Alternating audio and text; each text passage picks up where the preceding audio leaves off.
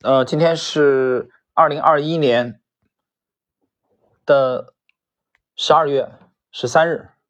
啊，昨天呢是双十二啊，像十三日，我们今天呢继续《八芒演义》啊，今天是第三集，第三集我们这个内容啊，对应的是本书的第一回啊，实际上就是第一章啊，第一章第二个小节。第一个小节呢，主要讲的是格雷厄姆独创的烟蒂股的这个投资方法，其实就是捡烟头啊，就是一些廉价的股票啊，经过长期下跌以后，这个它的股价啊低于净资产的三分之二啊，简单的说就简单理解就就这么回事啊，一个典型的左侧交易的，呃，也是原教旨主义的所谓这个价投啊的起源，其实就起源于这里。好了，我们的今天这一节内容主要来看看啊，这位在价投宗师啊，价投的这个之父吧，教父级的人物啊，也是巴菲特的导师格雷厄姆的这个他的经历，传奇经历。这种方法可以赚钱，不难理解。难以理解的问题是，为什么这样的企业会被？人以那么便宜的价格卖掉，企业原来的所有者难道就不知道企业拥有的资产价值远远超过五百万万元吗？停顿一下，他这个其实接的是上一集内容啊。他们不会自己去变现吗？这秘密隐藏在格雷厄姆身处的时代背景里，隐藏在格雷厄姆踏入华尔街之初的二十年经历里。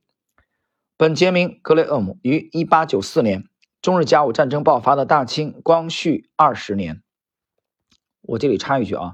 一八九四年按中国的农历啊是马年，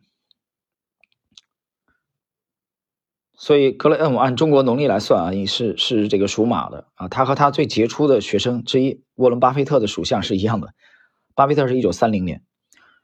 那么五月九日出生于英国伦敦，是家里的老幺，上面有两个哥哥维克多和里昂，依次差十四个月和十三个月。其父亲一辈，父亲兄弟众多，家里主要经营瓷器及古玩小摆件，不算很有钱，但家境还不错。母亲是波兰华沙一名犹太教大主教的女儿，受过良好的教育。在格雷厄姆还不满一岁时，父亲受命去纽约拓展家族生意。起初，一家五口在纽约生活条件挺优越的，属于有大宅、有厨师、有仆人、有家庭女教师的那种。然而好景不长，在格雷厄姆八岁多的时候，父亲因胰腺癌去世，年仅三十五岁。家里的店铺先后经过三位叔叔和一位舅舅帮忙打理，依然连续亏损，不得不关闭了事。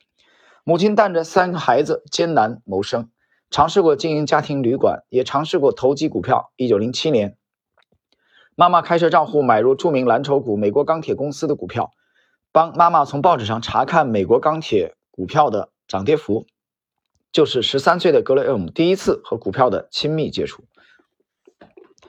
结局当然是失败。和大部分新人的入市时机一样，往往是因为听说人人都在股市赚钱才动的心，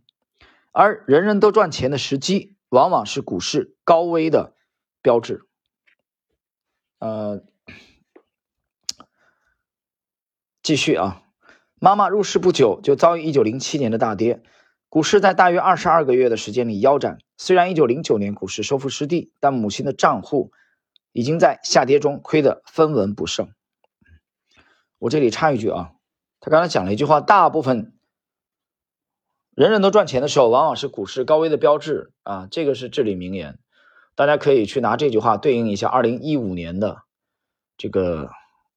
上半年啊，二零一五年二月份以后啊，三四月份。这个现象特别明显，神州大地无处啊不是股神啊！我当时啊在上海的时候，举举了例子，我们去崇明嘛买瓜，那个卖瓜的临走给我们推荐了两个股票，居然而且主动给我们推荐股票啊！知道我们是干这行的，还要给我们推荐股票，按捺不住激动之情。我回上海以后，结果后来第二周，其中还有一只股票涨停了，后来笑死了，成成为成为笑谈。就那种狂热啊，然后这种狂热呢，老股民回忆一下，在二零零七年啊，也见到过。二零零七年的上半年，呃，三四月份就有这种体会了。当时二零零七年的这个五月份，五月份我是从这个深圳飞杭州休假的时候，在杭深圳机场啊，在深圳机场的这个呃报刊售卖报刊的啊一个一个那个小摊位候机的时候，我买了那份杂志啊。我之前回忆的时候曾经写过这个细节，这个杂志现在还在啊，《三联生活周刊》那个题目叫“人人都是股神”啊，我到现在还保存着这份作为作为纪念。其实我看到这个杂志的时候，它提前出的吧，因为五一假期嘛，我大概是四月三十号啊，从深圳从深圳这个黄田机场飞的，嗯，飞杭州。你想一想，他五月份的杂志嘛，五月份的三联周刊嘛，一周一期，结果他等于我四月底那天就已经拿到了啊，提前出的，啊，很清楚的那个标志啊，人人都是股神，一个牛魔王的这个。卡通的形象，所以二零零七年的狂热，再往前推十年，一九九七年中国 A 股也出现过这种现象。当时我是其实刚入市，我我三月份才入市，我三月份才开户嘛。我在深圳的这个这个同事啊，云东，在在深圳西丽湖，呃，只不过那种狂热我的体会不是很深刻啊，不是很深刻，因为我是一个新股民嘛。但是零七年和二零一五年这两次的极端的狂热啊。我们都是亲身经历的，我看到了身边人的表现，包括在二零一五年的三四月份的时候，我接到了很多电话啊，这种想入市电话，那么我还成功劝退了几位亲戚啊，让他们不要入场了。那个时机四月下旬，啊，还以为是家里人啊被劝退了啊，准备开户。我说你，我说你来晚了，我说你这时候入市有点晚了。所以格雷厄姆的这个母亲啊，一九零七年的这个，如果你去听过我在整个这个系列里面讲这个《至高无上》啊这部著作，我特别偏爱这部著作啊。不过解释一下，我特别偏爱第二部啊，《至高无上》第二部我还不止一次的解读过，里边有重点的去描绘利弗莫尔在一九零七年的啊那个做空的啊，应该是盈利了三百万美元。所以格雷厄姆的母亲在那一年遭受重创，一点都不奇怪。他的入市时机本身就错了，在市场一个极端狂热的时候入市，所以从他一开始迈出第一步，就已经几乎注定了他的投资命运了。好了，我们继续本节的内容。